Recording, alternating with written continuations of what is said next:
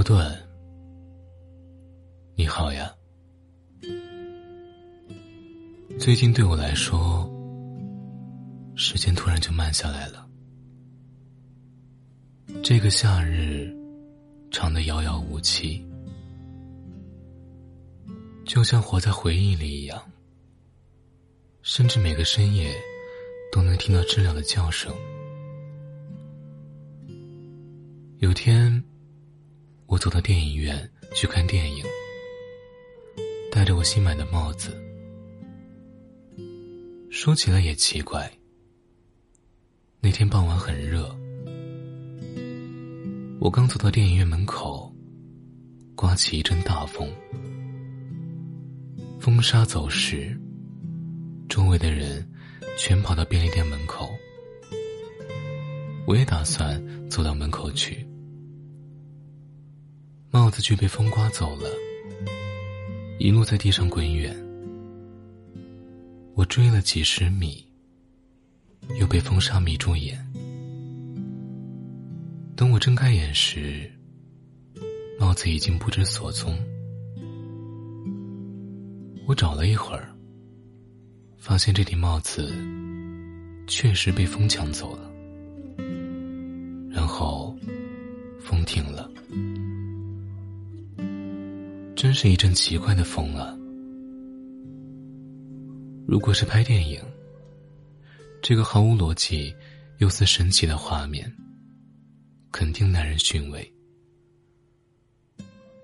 不过你是导演，也是演员，知道电影和生活是两种截然不同的东西。日本有个导演叫是枝裕和，拍过一部电影叫《步履不停》。电影是蛮好的电影了，把日常生活拍得富有诗意和美感，但它确实也像是日常生活。漫长的夏天，泡凉水的西瓜，树下摇曳的浓荫和不息的蝉鸣，只是它缺乏冲突和矛盾。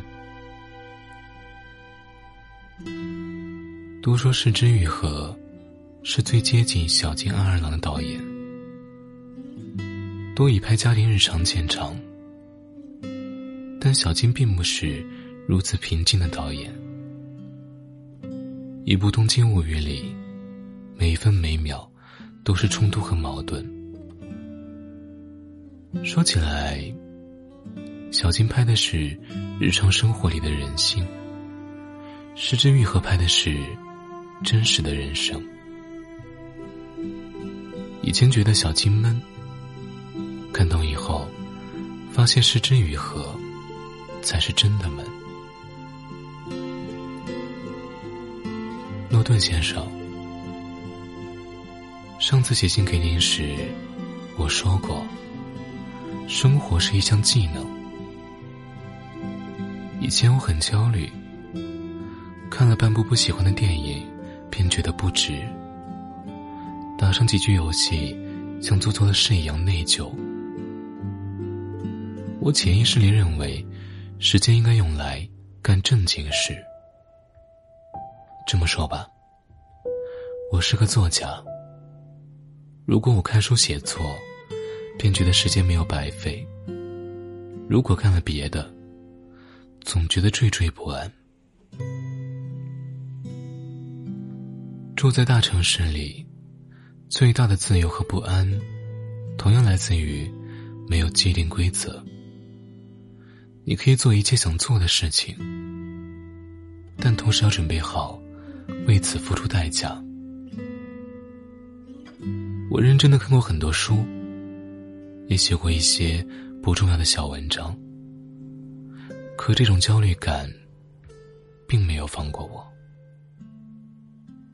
我看有人写过这种状态，用在我身上也极为贴切。在我的精神世界里，我热爱的东西拯救了我，但也困住了我。我过得极度自由和极度不自由。在精神世界里的反复自我观察和激励，让我失明了，看不见自我以外的世界。我最近才意识到，对于世界来说，我是个看不见的人。虽然我生活在这个世界上，却像漂浮着一样，不真实。这不太对劲，我知道。我突然想睁开眼看这个世界，见天地，见四季，见傍晚和清晨。可以看见的才可以被感知，可以被感知才可以存在。好像我第一次这么真实地存在于世界上，茫然四顾。上周末我清理橱柜，见到角落里有一罐盐腌柠檬，去年兴起腌了一罐，几乎忘了。不过柠檬确实要放上一年，现在找到了，挖出一颗丢到冰苏打水里，非常好喝。今年天气热得吓人，走上一小段路就不停出汗，身体里的盐分都被流光了，容易头晕。喝杯盐渍柠檬水比天气水解渴，也好补充盐分。看到这罐柠檬，我开心了一点，还跑到市场买菜，切好洗净晾干，放进泡菜坛子里。这周已经吃上了脆辣的萝卜和青笋，再等几天就有酸好的豆角。诺顿先生，你看，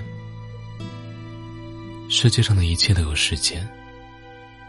腌柠檬要一年，腌泡菜要一周，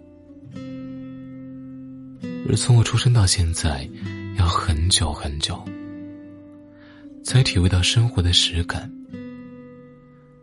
就是那种结结实实的活着，不再空虚和焦虑，任时间流逝却异常心安。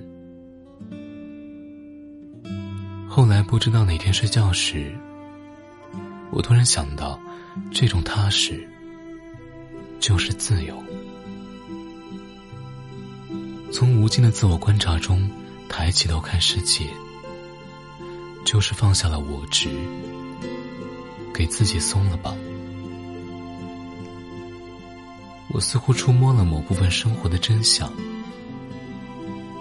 但它真的是真实的吗？在黑暗中，我问自己。诺顿先生，这世界是没有绝对真理的。